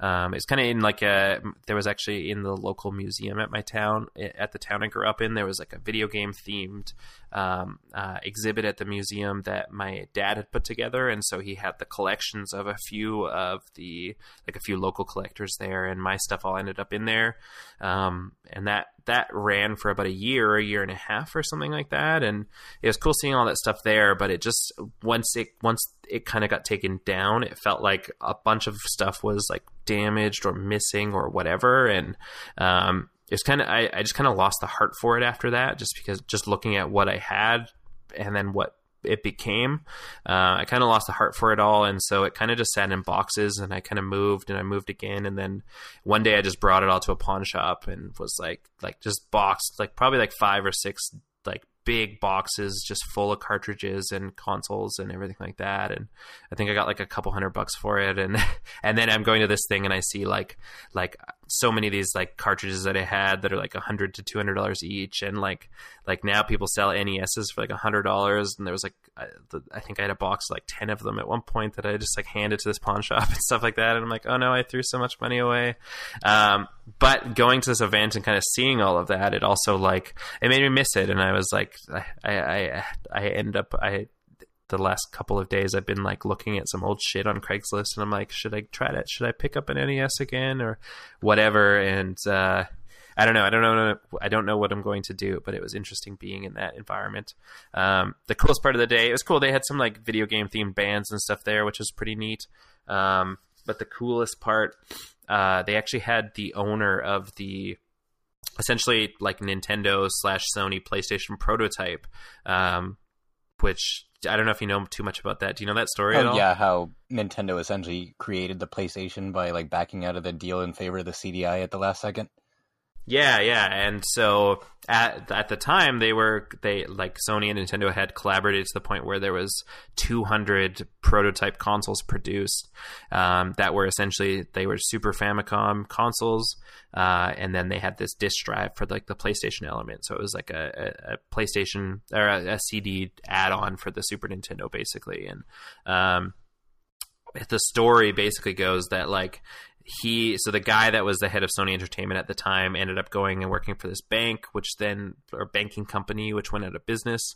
Uh, and the owner of this prototype, whose name is Terry, uh, he also worked for this company, and he was essentially they were they were bankrupt, so they were auctioning off all of the the, the, the stuff from the company, and uh, this Terry guy, he had packed a bunch of boxes uh, and he like from the boardrooms and stuff. So there was, he said it was all this like super nice like cutlery and, and dinnerware and stuff like that that looked really expensive and was like had not even touched, for instance. So he planned to go to this auction to to buy some of this stuff uh, for cheap so that he could like have new dishes and stuff like that. And so he he bid like seventy five dollars uh, for what he thought was just going to be these boxes of plates. Uh, and then he went to pick it up and um, when he picked it up, there was like way more boxes there, and he was like, you know, I, I think something's wrong here. Like I thought it was this lot was just supposed to be a few boxes, and and it turns out that they had combined a lot of the lots so that it would go quicker and they would have to do less work. And so he took all these boxes home and uh, started going through them. And in one of these boxes is this Nintendo slash Sony PlayStation. Um, and this was back in 2009, and he didn't have any idea about any of it, and he threw it in his attic essentially um, because he didn't have any use for it, and and you know who wants this old console, uh, and uh, then it was in 2015 that his son was browsing Reddit and there was like a today I learned on Reddit and it was talking about this PlayStation console that was a co-production with Nintendo. And you know in the comments he's like oh yeah my dad has one of those in the attic. And the entire internet's just like fuck you you fucking liar. Like don't be an idiot. There's none of these exist. They all got destroyed blah blah blah. And and you know he went and he got his dad to pull it down from the attic and sure enough this was the this is the only existing uh, as far as the world knows this is the only playstation uh, nintendo playstation prototype um, and it's super fucking cool so it, it's got he's kind of traveled all over with it at this point. He t- he he did a panel at this uh, expo, which was super interesting. He basically told the story about how he got it and and what he's done with it since. And you know, he kind of travels around. Um, a lot of these conventions bring him in because it's like this kind of holy grail in gaming and and it's this device that had it worked out or whatever like the gaming landscape as it exists today would be completely different which is pretty crazy to think about. But um, he's a super interesting dude. He basically sounded like this like he sounded like a grizzled old war vet almost like just telling this like story about how he got this thing and all the shit that's happened since then. And um, when he got it it actually wasn't functional and um, with the help of this engineer named Ben Heck, who uh, he, he documents a ton of stuff on YouTube. And actually, there's a few episodes specifically when this Terry guy was there with Ben, and they they replaced all of the capacitors in this unit so that it could power on again and everything like that. Um, but the crazy thing is like he he talked about some of the offers he's received to for like from collectors to buy this thing. And and it started like right from the get-go like right when it kind of went public that he had it he would get these offers for like hundreds of thousands of dollars. And he he even talked about I think it was like a European collector or something but there was a European collector that offered him something like what what uh, what uh, exchanged to something like a million dollars US or, just over a million dollars US, and he did not sell it for that amount of money. Um, you know, he he he basically said, you know, everyone has their price, but I haven't heard mine yet. But his big thing is that he he thinks this thing's important and he wants it to get out there, and so he travels to these things. He's not fucking shy with it. Like like we were we fucking played Super Mario Kart on this Nintendo PlayStation prototype, which is unbelievable. Like I remember reading about this thing t- like like years and years ago and and thinking how crazy that was. And then like he fucking let me hold it. Uh, and so there's a, there's a picture of me holding it. We ended up posting it to Reddit the other day and it got like 60,000 upvotes um, which was crazy. And uh, all these comments it was interesting because like the the post that i put was like you know today i got to hold the nintendo playstation prototype like probably the most valuable thing i'll ever hold. Valuable in like money because he's been offered like a million plus dollars for this tiny, like fucking box essentially, and and there's only like there's only like four comments and that was like it was like you should hold yourself like you should value yourself more or like what about your dick? or like i guess you never touched a woman or and uh and then like that those were the, those were the most common comments for sure. There was a few other weird ones. Um a couple people messaged me and were like, "Oh, you're really cute. Like, can we talk?" And oh, I was like, "Oh my god, I need to leave the internet." Uh, and then someone said that I look like a really out of shape Ryan Reynolds, and and it was kind of like a it was like a compliment and an insult all at once. Um, that just means you got to get in. But shape. I mean, I know, right? Then if you I like, just walk onto which the, means if I yeah, then you could just walk onto the Deadpool the... three set and then just you know, just, no one will know the difference. I yeah, right. It was like the motivation. Like I've been working out a little bit and eating out a little bit better, and I've gained quite a bit of weight in the past couple years. I mean, I've had some shit go down and and just kind of let myself go. But um, as you heard from the title of a couple episodes ago, I shaved my depression beard, and now it's just a regular beard. So uh, you know, everything's coming up Milhouse. But uh, super interesting guy. Michaela ended up talking to him a bunch afterwards, and he she talked about potentially him coming on the show. So we're gonna try to set that up for sometime after Comic Con because I feel like um, you know he's been on a few podcasts, but that story was so interesting, and I think that um, the people that listen to this podcast would love to hear it, and I'm sure that we could come up with some interesting questions to uh, to ask him as well. But yeah, like super, like the console's super interesting because it like even. Um, I don't know if you saw the picture of the controller that I I think I posted it somewhere, but it looks just it's just a Super Nintendo controller, but it has an almost final looking PlayStation logo on it. Like like this console as a whole, like you don't see any Nintendo branding on it at all, aside from the back of the controller where it's like all imprinted says Nintendo, and the bottom of the console says Nintendo. But all of the actual like like visible branding is all branded as Sony. It's all branded as PlayStation, uh, which is crazy. Uh, it's super interesting. Uh, one of the comments that I, I it, one of the comments that, or a few people commented as well that there's a really interesting podcast series called Business Wars, uh, and they specifically had like a six or a seven part series about this Nintendo versus Sony, uh, Sony thing, and it's interesting. Like I, I don't know how. It's hard to know how accurate it is because there, I couldn't find sources for what they're saying, but it's basically like um, it's like telling the story of of how things fell apart, but then it kind of goes back into the history of Nintendo and into the history of Sony and and these people that were really pivotal in in making this partnership happen in the first place, and then it kind of goes into more as to why it fell apart. Um, but i am about halfway through that and it's super interesting. But yeah, the expo as a whole was really, really cool. And it was interesting because I walked in thinking that this was a waste of 25 bucks and I walked in with this super fat or I walked out with this super like like this is a really cool experience that I'll like remember forever cuz how many fucking people can, can say that they got to hold this thing or got to play Super Mario Kart on the one existing copy of the the Sony uh, slash Nintendo PlayStation. Like unreal. Um, yeah, it was super. See, cool. Sony was doing crossplay for anybody, so I don't know why everyone's so angry. it's because I can't play Fortnite with my friends on the other console. But you could play Mario Kart on the PlayStation with your friends, right? Uh, and then maybe if if they open up if they open up to Fortnite, maybe they'll open up to Monster Hunter, and then I won't need to worry about what console I get it on. Yeah. But by the time I get it, everyone will have moved on from Monster Hunter, so it doesn't really. Well, matter. yeah. Well, the Switch version's coming out in like a month. You could start all over again with us. But that's not Monster Hunter World. No, but everyone says want... Generations is better anyway. Yeah, Monster Hunter World looks really good though. Like it's really pretty. Yeah, both of them are fun. I still play Monster Hunter World. Yeah, regularly. Yeah. So. Uh, but yeah, that's that's that's been my week in gaming. It was an interesting week. Uh, it was a it was a useful week. I'm super uh, I'm stoked, Michaela. Like, I I feel like I still, as much as I do this stuff, and as long as I've been doing this stuff for, I get can sometimes get shy around some of these people, and which sucks. And it's I know it's dumb, but you know whatever.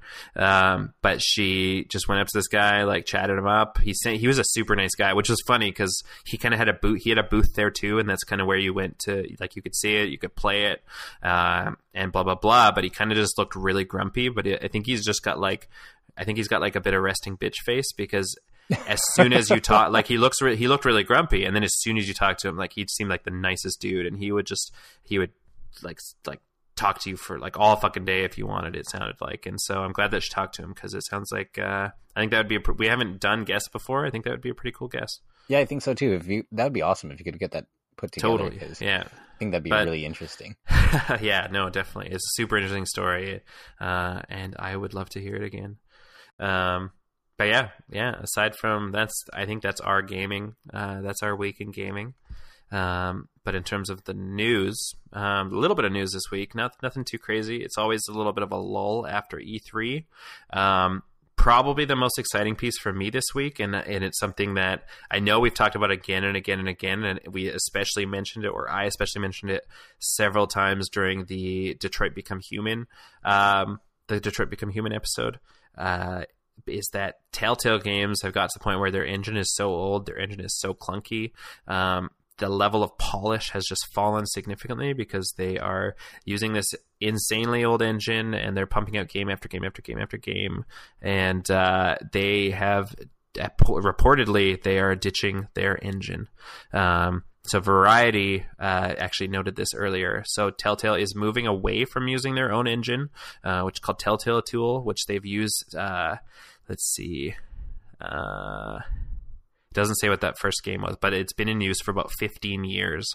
Uh, but apparently, this year's The Walking Dead, the final season, will be the last uh, the last game that was built with the Telltale engine. So they're switching over to Unity instead, which should lead to kind of more scalable games, probably better and more polished graphics. And the Telltale games, I remember writing the reviews for the first season of the Walking Dead game and talking about how perfect they were, like like atmosphere wise and plot wise and just talking about how clunky they were and how how many technical issues they had. And that was in like that was years ago and it's they're still using that same engine and it was clunky then. So for them to be moving and you know for them to realize okay like we need to move on and for them to move on and especially to use such a like an industry wide platform instead of using something on their own like that means they're going to be able to rip this stuff out much faster i think and and i'm all for that. I've kind of stopped playing a lot of the telltale games because they I, they were when that first Walking Dead game came out. I feel like they were very those games were few and far between, and they all had such a high standard of quality. But now I feel like there's four or five games running at whatever time, and it's just hard to keep up with. And and also the the technically they've gotten so um, they they feel so dated now. So I'm excited for things to get like to feel a little bit more fresher with uh, the move to Unity. Mm, yeah, and like with the Telltale games, I got into them kind of late, but at that point there was already like so many. Like once I started, I think I think Walking Dead season two had been out for a couple years when I first oh, started. Oh wow, yeah, yeah. So it's like I started playing Walking Dead season one and Wolf Among Us, and it's like they all just felt exactly the same. So I had a lot of trouble like jumping from one to the other. I was like I played one, and then a year later I would pick up another. So I'm excited. Totally, yeah, hear, yeah. I'm excited to hear that they're kind of moving on to a new system because I was already kind of tired of it years ago, and that was already. And when I started, like I said, that was already years after it had been out. Totally, yeah, yeah. And well, they were and releasing so... so many games all at once too that it became hard to keep up with because they had what they had two Batman games, right? And then they had Guardians of the Galaxy, they had Wolf Among Us, Walking Dead, Game of Thrones, Minecraft Story Mode. Yeah, uh, like so many Borderlands. Yeah, yeah. Um, yeah, and so it's I mean it's a good time because they also a few months ago they announced that The Wolf Among Us season two, which I never thought was going to happen in the first place, but it was delayed, and it looks like that game will actually be using the Unity engine instead, which is good. Um, and I was super excited for them to announce. It was just a few weeks ago, but they announced that they're working with Netflix on a Stranger Things game, and I love the shit out of Stranger Things. Like Stranger Things is like, uh, it's one of my favorite things in the entire world. I would say. Um, but uh, their a Stranger Things game will debut next year, and uh, it will be the first to run Unity essentially. Uh, so I'm stoked on that. Oh, nice. Yeah, I just heard about that today too.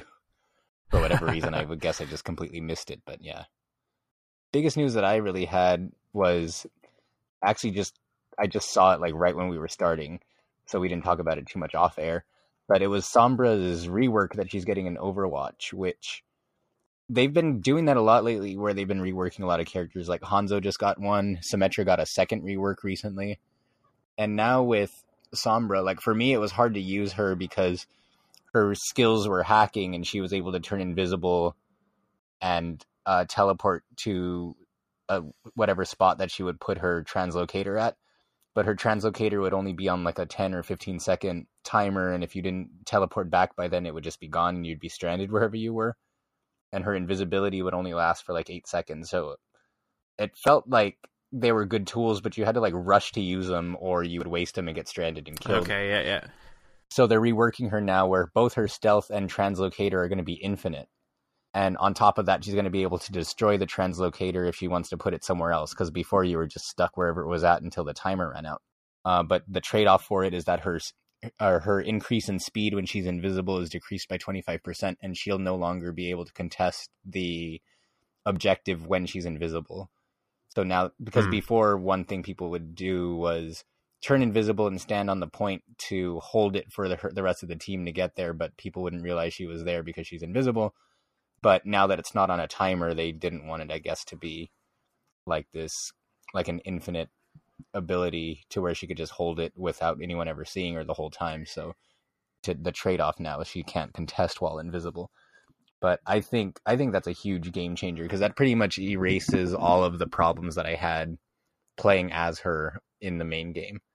So I feel like her primary role, which is to be able to sneak behind enemy lines and like disable the abilities of some of the more uh, troublesome characters, is going to be a lot easier to pull off with these changes and I think the nerf to her ability to contest objectives and the nerf to her running speed are very very small prices to pay for her new like just to be able to give her the flexibility that I feel like she's needed from the beginning. I was pretty excited to read about that. Do you do you play Overwatch a lot or not really?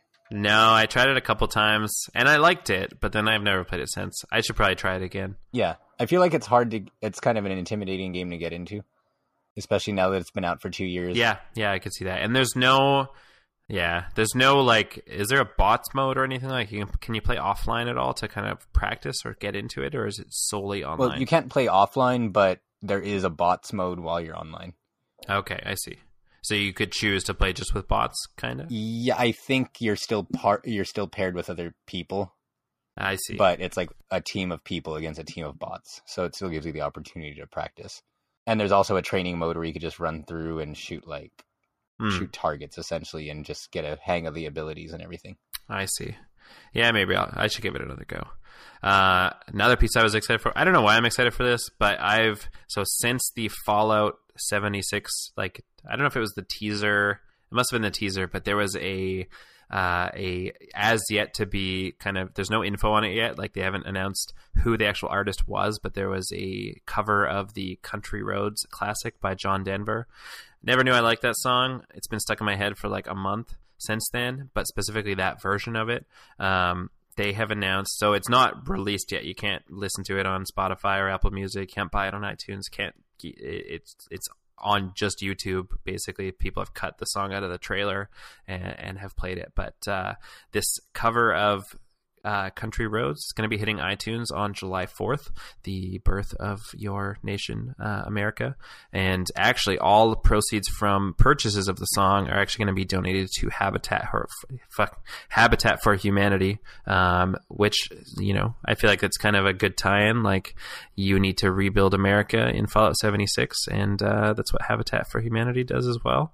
Um, so that's kind of cool. Uh, good day to launch it. Basically, I just am you know, the charity stuff's cool. I just want to listen to the song again because it's stuck in my head.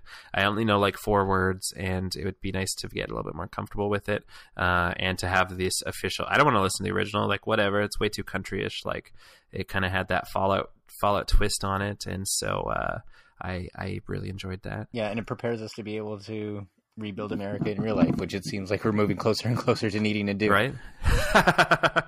But let's see. That's and fair. then next on my side is that Rey Mysterio got announced for the special pre-order character for the WWE 2K19 video game. So I know we've talked about it in previous years, but for those unfamiliar, every year they have a special pre-order character that's usually like some big legend or a person who's not even in the company. Like in previous years, I think Brock Lesnar was like the first big one, and that was before Brock was with the company. He was still in UFC at the time, if I remember correctly. Um, Kurt Right. Angle was in it right before they signed him. Uh, Sting was in it right before they signed him. Mike Tyson, I think, was one year when he was getting inducted in the Hall of Fame. So, like the the Ultimate Warrior, that was his first return to the company in like over a decade when he was added to the game as the pre-order character. So it's like they always have these big surprises for the pre-order character, and it usually ends up playing out in real life too. I think Goldberg was the last big one where he was part of the video game and he famously still had nothing to do with WWE itself, but the video game company negotiated to put Goldberg in the game on their own, and that segued into WWE contacting him and actually coming back and winning the championship again in real life. Which I feel like was a great storyline. I still really that like looking back on all the like neat things that have happened. I feel like that run and and his promos during that time. I feel like those are some of the like the most memorable moments for me so far. Yeah, I agree. And I wasn't even really a big Goldberg fan back in his heyday, but I thought his return was amazing. But unfortunately, it led to the end results of his return was to this black hole of a championship reign that Brock Lesnar's had ever since he beat Goldberg. Where he's It will never end. did you see that? Did you see that news story where it's like uh, Lesnar finds Universal title? on his couch or whatever. yeah, Yeah. yeah, But- yeah. That was pretty great. but yeah, like, but with that said, I feel like we've kind of we've pretty much ran out of characters that they can really surprise us with because I Yeah, think like. Mysterio is a character that's been in the game before and not that long ago either, and you know the news has been pretty frequent that he's all been already been in negotiations to come back to the company. So like it's not as exciting as like a Goldberg or a Ultimate Warrior after they had been out of the company for so long. But then again, yeah, like we were saying, is there really anybody left at that magnitude that they could really surprise us with? I feel like they've pretty much hit all their uh like if CM Punk were to be a pre-order character, that would be crazy. That, that's like the one that'll surprise you. That's the big one. yeah, one. or if it was like someone outside the company, like uh Kenny Omega or Kazuchika Okada as a play as like a pre-order character, but which is probably not going to happen anytime yeah, soon, despite WWE's apparent pushes to like hire Kenny Omega and the Young Bucks recently. But that's beside the point. Yeah, but I mean, it's cool. The trailer. Uh, did you see the trailer for it though? I did. Yeah, I yeah. thought. Yeah, with everyone pulling the masks off. Yeah, I thought that was really, really yeah. well done. Mm-hmm. Uh, I thought the trailer itself was really, really cool, and it made Mysterio look like such a big deal. Which and totally their trailers did, every yeah. year for their pre-order bonuses are always really well done. I thought. I mean, I feel like I feel like the trailers for the WWE games are better than the WWE. Oh, games. Oh, definitely. like they're like the like the Snoop Dogg the Snoop Dogg trailer last year. Like that was fucking dope. And then the actual last year was a huge improvement from the previous year, though. Unless you played on Switch. Yeah, the Switch kind of sucked up the terribleness from all the other versions. Yeah, so hopefully, I mean, it's these games are always interesting because I feel like they announced them. We're now June, so we're like about four months away from the release of the game, and of course, we haven't seen a screenshot, we haven't seen a trailer. Uh, last year was a big change in the graphics of the game. It still looks kind of bad compared to like most sports games. So, you know, is that something that's going to continue this year? Or are they going to work on some of the other stuff? Um, you know, it, I, I feel like this series specifically, like I feel like you don't know anything until it's so close to the actual release, um, which is always odd feeling. I mean, I fucking I buy it anyways. I'm gonna buy it on day one, but um, you know, I, don't remember the last time I played 2K18, but I can't play to buy a 2K19. Yeah. And see, I I used to buy wrestling games every year, but I think it was after WWE 2K12 that after that I was like, I can't do this anymore. They're all bad. like, right, right. They don't like they have all these uh, obvious glaring problems, and then they never get fixed. So it's like, yeah, like hopefully this one. I for the wrestling games, I usually wait for word of mouth, and if word of mouth says it's still glitchy and like and a chore to play or whatever, then I don't get it. But if the word of mouth is like, oh, this is really fun, and it's really improved, then I'll end up getting it. But I haven't bought a wrestling game in a really long time. Uh, well, and I feel like like the WWE games, like both twenty, both two K seventeen and two K eighteen, they were like half off for like a weekend, like a month or two after it came out. So I was like, I could have waited. Um, maybe this week, may, and then I keep telling myself this year I'll wait, but I I know myself and I know that that won't happen. Um, hopefully uh, like the big thing was that it, it felt like and the speculation was that 2k18 was going to be the year that was like prepping us for like loot boxes next year. Oh god. And they were so skimpy on like the what is what is the currency called? Like battle points or something? But did it didn't the last one have some kind of a big like pay to like microtransaction thing with it where like something about the created character stat points or something because i remember hearing people complaining about it. Oh i don't know about that. I never get i don't really usually get into the created character stuff but i just feel like in a match the the currency that you would earn in 2k18 versus 2k17 was like a t- it felt like a tenth of the currency and all the character unlocks were the same like felt like they, they were the same they, they were the same cost. And i mean it worked. Like i bought the accelerator pack so i could unlock all the characters basically so i could play multiplayer like with my the friends on my couch like with more than five characters. But um you know that i mean that's i just gave them what they wanted and so now they're gonna make it worse. Right. You, this is your i should have earned it. it's probably all my fault.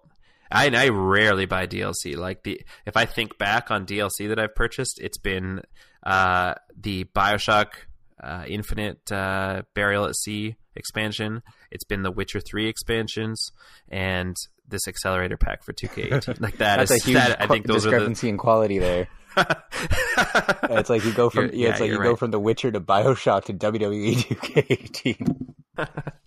yeah, that's I'm just uh, I'm falling for their traps. Um, so aside from that, uh, I thought it was interesting that the I, I haven't invested in Nintendo Labo yet, even though it looks like so much fun. Anybody else even has though, either.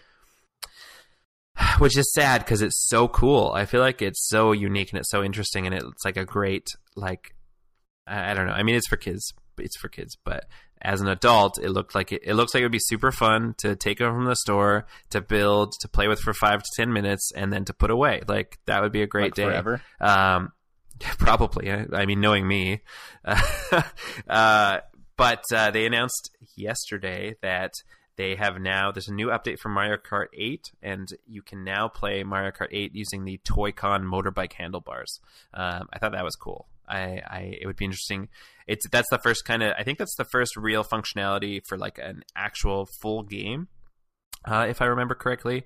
And I feel like that's pretty neat. And that's something that I mean, I would never use it, and I like I never use tilt controls. Like I take Mario Kart seriously, so you're not going to see me playing with a wheel around my controller or some plastic or some cardboard handlebars. You should do it just to give Um, everyone else a chance. I mean, I would probably yeah. Actually, that's a good idea. I'll I'll do it. I'm gonna I'm gonna only play in tilt mode from now on. There you go. because I don't want to buy a Nintendo Labo. Um, but uh, yeah, I thought that was cool. It would be neat to see like will other games get uh, Toy-Con functionality. Um, I feel like Nintendo does a pretty good job of pushing their their latest thing or or making sure it's compatible with as many uh, titles as possible. And I feel like it'd be cool if they continued it with this. Certainly couldn't help sale or certainly couldn't hurt sales for the items. So um, kind of a kind of a small piece, but I thought that was I I thought that was worth noting because I thought that was cool. Mm, yeah, I mean it looks cool, but I'm still not buying it. That's fair. Like, Me I neither. don't think I don't think anything's gonna get me to buy Labo to be honest. But And I and I buy everything, and I don't. I'm not that interested in Mhm, that. yeah, but I mean it's cool for those who have it. And then the last piece of news that I was going to cover was that the July PlayStation Plus games were announced, which had a couple of interesting entries. Um, on PS3 was Deception 4, The Nightmare Princess, and Rayman 3 HD, which I don't think is anything terribly shocking. On Vita, which, if people still remember that exists, is Space Overlords, which I've never heard of, and Zero Escape, Zero Time Dilemma, which I'm thrilled that I didn't buy that game. I almost caved and bought it like a thousand times over between flash sales and actually seeing it in person. But now it's free, Oh, yeah, yeah. so I'm glad I didn't. And now I There you can add it to the collection of its two pre- and complete the collection of the Zero Escape games, and it can join the other two games as games that I'll own and not play. But I really want to. Who knows if I'll ever get to? Uh, question: My fiance and I were talking. Some for some reason we were talking about the Uh-huh. Vita this morning. Is the Vita still being sold, or is it done? Is it discontinued? I re- if I remember correctly, Sony announced they were discontinuing it like earlier this year. Was that was that the Vita though? I thought it was. I thought they announced that they were not producing any more physical games. Um, I think it might have been both. Let me Might have been both. check. I mean, the, the fact that we don't know means that if it's not discontinued, it probably should be. Yeah, well, no. Here's a report that I'm reading that says that Sony was saying back in April that they were going to discontinue the system altogether sometime this year. Okay, I see. and they also announced. I don't remember when, but I think it was sometime this year they were going to stop uh, releasing free games on PlayStation Plus for both Vita and PS3. If I remember. correctly. Oh, okay, yeah. Oh, it said starting on March 8th, 2019, PlayStation Plus will no longer include Vita and PS3 titles, it says. Okay. I wonder if that means they'll are they going to add are they going to offer more PS4 titles or what at that point? That's interesting. I feel like like Xbox has done a s- s- superb job with the games with gold like 2 years ago or whatever once they made it so every, you know, every game is backwards compatible. That's a- that's a 360 game. Like it just feels like and it I- both services have their hit or miss months, but I feel like like you get so much with the Xbox Gold subscription. Yeah.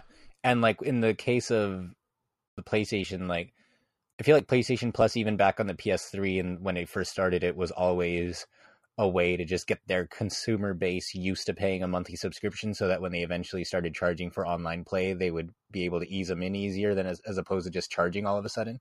That makes sense. So, and I, I don't know if I'm allowed to say this, but I was a part of a, fo- a focus group years ago before PlayStation Plus existed. That where they were asking me those very questions if I would sign up for a subscription if it had free games and if I would do it for an online service and, that kind of stuff. So I know that's why they And you said yes, and so it's your fault. Yeah, it is my fault. Actually, I think I said no, but I don't remember. um, but and then and the story I'm reading too, it does say that the Vita had already been discontinued at the beginning of this year in Spain and in other and potentially other parts of Europe.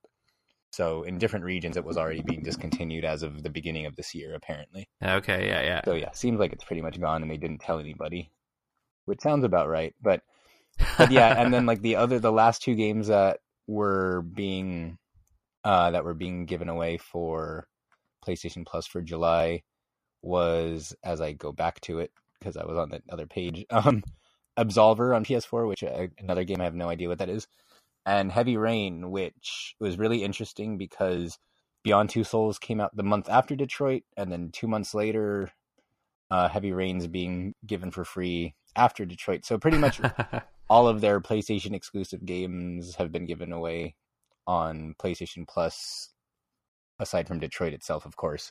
And I thought it was interesting too because I didn't follow Detroit too much until we actually were playing it for the episode. But some people were Right. saying that there was a deluxe edition of Detroit where it came like if you paid eighty dollars, it came with some extra stuff, including um, Heavy Rain, like a digital copy of Heavy Rain. And some people are saying, "Oh, I'm Yeah. like, oh, I feel stupid for." I gave them t- twenty extra dollars for Heavy Rain, and then a month later they just gave it to everyone for free. so that really sucks. But yeah, I kind of want to play. I rarely play games a second time, but I kind of want to play it again just to see how much it aged. Like I had said on the Detroit episode that He- heavy Yeah. heavy rain. because I had said on Yeah. oh sorry Yeah, go I think. So I was just gonna No, say go on the. Detroit episode I said that it was my favorite game that they made, and it was the only one that I even that I enjoyed at all. But I kind of want to see how it compares to Detroit now that some time's passed, especially the. Did you ever play it? I don't remember if you said. Heavy Rain, I did when it first came out. I don't remember it at all. And like my fiance enjoyed hev- uh, enjoyed Beyond uh, fuck, enjoyed Detroit Become Human so much that I've been like eyeing the Heavy Rain slash Beyond Two Souls two pack because I feel like both I would like to play through both of those again because I haven't I've uh, played through either since they first came out, and I really did enjoy them both uh, when they came out. But also, she's not got to experience them at all, and and this type of game felt like it. I don't know if it was the subject matter or the game itself, but it seemed to really jive with her. So I feel like it would be good up, good experience there as well. Yeah, I would love a report from her about what happens in her playthrough of Heavy Rain. Well, that's all the that's all the convincing I need. There you go. You just got to wait. You just got to hold out like three more days and get it for free. So don't give in and buy it now. That means I got to subscribe to PlayStation Plus. Oh, that's right. Well, whatever. You either pay twenty dollars for the game or like fifty dollars for Plus, and you have it. yeah, that's true. Not not just that, but I was thinking the thing that's going to be the hardest to get used to in Heavy Rain again is how bad the child acting is in that game. I don't know if you remember, but like they all sound like robots. Like they were just literally reading off a paper and they could barely read as it is. okay, yeah, yeah. Like it just sounded so bad. Like there were some dramatic scenes involving kids, and it sounded like so mechanical and Oh, horrible. like no it way. ruined the scene. So I'm kind of wondering, like, especially with you know Detroit had some really good child acting in it, and then we were talking about Yeah. God of War a little while ago, and like going back to that, I wonder how it's going to be. It was bad. It was bad like ten Well- years ago, so I'm sure it'll be even worse. well, I am looking forward to trying it out again. All right. So, a couple last quick pieces of news. Uh, super weird, but uh, there's a new update coming for Super Bomberman R. And in that update, you're going to have actually, there's four new playable characters. And that is three characters from Metal Gear. So you got Raiden, you got Solid Snake, and you've got Naked Snake. And both snakes are actually voiced by David Hayter, interestingly enough. Um, so Metal Gear's not dead, guys. Metal Gear is back, In Bomberman. and it's back. It's back in Bomberman form, um, and also surprising, super exciting. Uh, I I am excited to play Bomberman R again. I, it's been a long time. I have it already, which is great. I've got it on Switch. It's been a long time since I pulled it out, but I will probably pull it out soon because uh, WWE superstar Xavier Woods has joined the cast of Bomberman. Uh, so there's a new bomber. It's called Xavier Woods Bomber, and it is actually voiced by Xavier Woods himself. Uh, it's a kind of a weird mix, could- like like Xavier Woods and three dudes from Metal Gear. Like, like it's odd to have all of that in the same update, but uh, I'm excited Yeah. for that. and I saw a lot of people surprised that David Hayter was reprising his character, and everyone was like, "Oh, I guess Konami's trying to get on everyone's good side again." But I think a lot of people are forgetting that it was a Kojima decision and not a Konami decision to get rid of Hayter. so That's true. and he's and I think we talked about it before, but he's also going to re- voice Snake in Smash Brothers. So going forward, Yep, it seems yep. like he is once again the definitive voice of Solid He's Snake. back. This Kiefer Sutherland thing is just Yes. a one-off. I wish they if they re-released Metal Gear Solid Five, but with David Hayter as the voice, I think I would forgive them for Silent. I mean, knowing Konami, like, couldn't they just do like a fifty dollar DLC pack where he just revoices everything? It, actually, though, I haven't played it yet, so I don't know if this is true or not. But I remember hearing that Snake talks very little in that game, so it might not even matter. They're probably paying. that's true. I I played a. They're probably paying Kiefer. Sutherland by the word, and they're just trying to keep it short. uh, so yeah, and the last piece of news. So going hand in hand, sort of, with the PlayStation Plus announcement. Uh, no, no word on Xbox Gold yet this month, but they have announced the new games for Xbox Game Pass for July. Um, there are nine titles coming, uh, and that's like we just got in the past couple of weeks. Fallout Four. The Division, The Elder Scrolls Online, all of those have been added to Game Pass, which is pretty awesome. Um, so this month we will see a bunch of games, and then they've also noted that on Inside Xbox on July 10th, they're going to be adding, they're going to be revealing another exciting addition. So I wonder if it's like specifically pointing out uh, uh, that day and how it apparently is big enough to announce on Inside Xbox. I wonder if that'll be one of the like major uh, Xbox exclusives that has already been released. You know, something like Forza Horizon Three to get get everyone into the series before Horizon Four comes out, or you know they did they did advertise or they did uh, tease the Master Chief Collection uh, earlier this month or last month. So maybe we're gonna. I, I feel like for that one they're probably waiting for the Xbox One X update, and so maybe that's coming soon along with the Game Pass edition.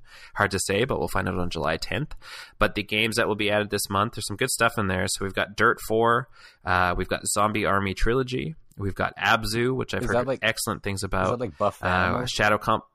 I do not know. uh, it, I get the joke now. I get it now. It's funny. Uh, Shadow Complex remastered. Uh, the Elder Scrolls 4 Oblivion. Fallout 3, which is going to be really hard to not just ignore every other game and play that one instead. Uh, something called Human Fall Flat, which I've heard excellent things about the co-op uh, experience on that one or the local local multiplayer.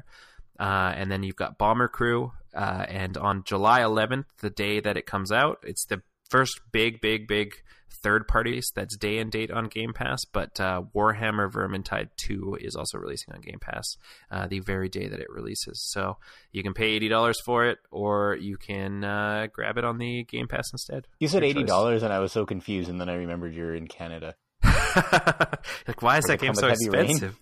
Is that some sort of uh, fancy collector's edition? Yeah, right. Uh, no, that is the price of a game in Canada. Speaking of, I saw a whole display of Chewy Chips Ahoy cookies, and they still had the Sea of Thieves advertisements on it. I think that they're supposed to for a while because the codes are good until December. The codes are probably good for longer than I don't know about that. Those cookies, I think, stay good for like seven years. okay, well, I that mean, is packaging says like within six months, but let's be real. Have you seen those videos where people put like they store a Happy Meal for like ten years and they pull it out, it looks exactly the same. Like the fries and stuff Yeah. look just like they did. Yeah, they're just out of the fryer. Yeah, super fucking weird. America. I mean that that happens Yeah, in Canada too. Just to say it's America. Uh, speaking of America, I uh, it might have been last week now, but I when I last time I was there, I brought up a few extra packets of Szechuan sauce with me for special occasions because it never made it to Canada, and I had a pack the other day. And it was glorious. Um, but I also found that one of the packs opened up and leaked and was crushed. So I was quite heartbroken. But I mean, now you just got to spread it everywhere. So if you ever want to taste it again, you just lick the carpet or something. That's true. That's true. Um, that's almost it. We're almost done. Mission objective for the week. Uh, this is a pretty broad one, but I thought it was an interesting question because I don't think, like, often we talk about what we've been playing and what we've enjoyed or not enjoyed about that. But uh, this week, the question is, what do you love about video games? What makes you play them? And for me, I think the more the more that I think about it, and especially after playing the Splatoon expansion, I think primarily I just like to be challenged and distracted in a way. Like it, I like to feel accomplished when I'm playing games, but I also like to feel accomplished in a in the context of a in the context of a setting that I can't experience in real life. So, like in that sense, I that's part of the reason why I think I can't get into like sports games because that's something obviously not at a professional level, but if I really wanted to go play basketball, I could just do it. But I can't, you know, I can't turn into uh octopus person and like run around shooting like shooting aliens or whatever. not with that attitude. Yeah, yeah, definitely not with that attitude. I don't think I have the stomach for it. Like I don't like being in the subway for longer than 20 minutes, let alone like 7 8 hours. So I but yeah, just like that like I like being able to kind of explore these ima- imaginative imaginative like worlds and environments that I can't do in real life and I like to be challenged. I like to be able to put a lot of thought into the games, but more than anything, I just like to, even if it's not challenging, I just like to have fun with it. Like that's like kind of my main, yep. like main goal with any game is just to have fun, which is why I think it's kind of reflected in some of my game favorite game choices. Like probably my favorite game ever is like No Mercy, and like No Mercy. It right, looks like yeah, yeah. even at the time it looked like shit. Like it's kind of, but it was just so much fun to play and I, I we played that my friends and I played that game every day for like a year and a half. We would do our own pay per views every month. It was like That's it was like awesome. so so cool, and that just at the end of the day, it was just so much fun to play. And you know, and it was always like we would always get better every week, so we would always kind of be pushing ourselves to get better at the game. So it was really really cool. So that kind of just carries with everything I play. I think it's interesting because I feel like it depends on the game. Like there's like you mentioned, for instance, you mentioned the fun aspect, and there's a lot of games that you know they're they're purely just just so much fun. And you know, going right back to like when I was a kid, like being able to play playing the Tony Hawk series with like my elementary school friends, like those are some of the best gaming memories that I have. And I don't know, like I don't know if it's something where because it was you're you're you're beside your friends and you're playing with them and you're trying to beat their score but they're and they're interested in what you're doing but they don't want you to beat that score. Like there's just all of these moments that are so memorable. Um, and so much fun. Like playing those games, it was just an unbelievable time. Or playing things like Mario Party uh, back when it was like a competitive and less cooperative game, like just trying to fuck your friends over. Like I don't know why that's fun, but it was super fun, and I'm excited for the new Mario Party to kind of bring that back.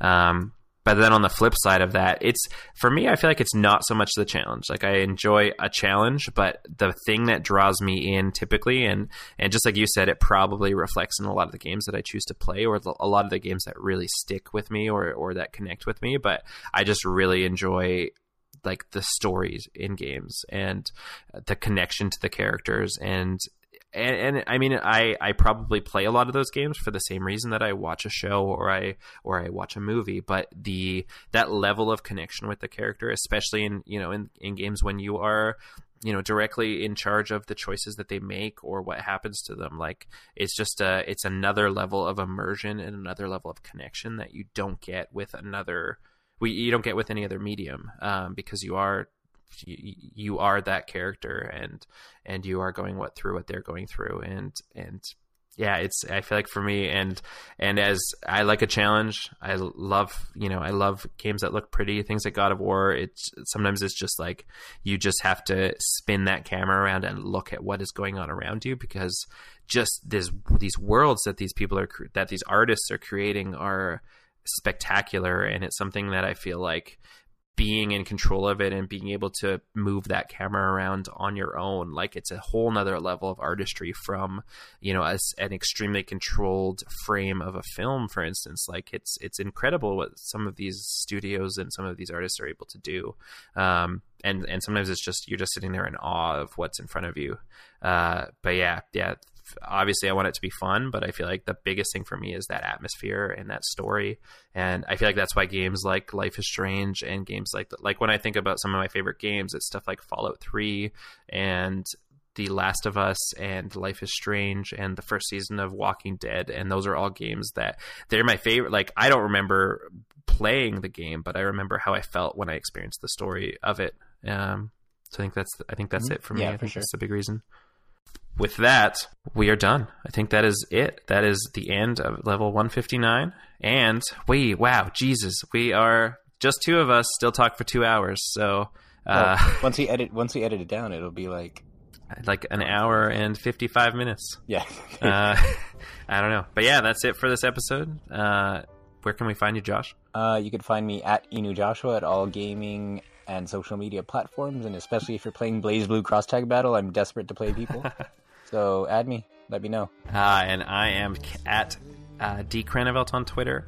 I am Captain K17 across gaming platforms. Um, naturally, you'll find all of us on Geekscape.net. Uh, there's a several Facebook groups you can join. Geekscape Forever, uh, where we, you know, that's kind of the Geekscape general area. Uh, the Geekscape Games group, where we often will post about, uh, you know, things we're doing. Sometimes we post these to Twitch as we're going live, and uh, that'll be on there as well. Um, yeah, yeah, that's uh, and the Geekscape Forever Instagram. Um, we're all over the place, and we're going to be in San Diego soon. Very excited for that. But uh, I think that is a uh, that's a pitch for a different week. So what do you say we call it?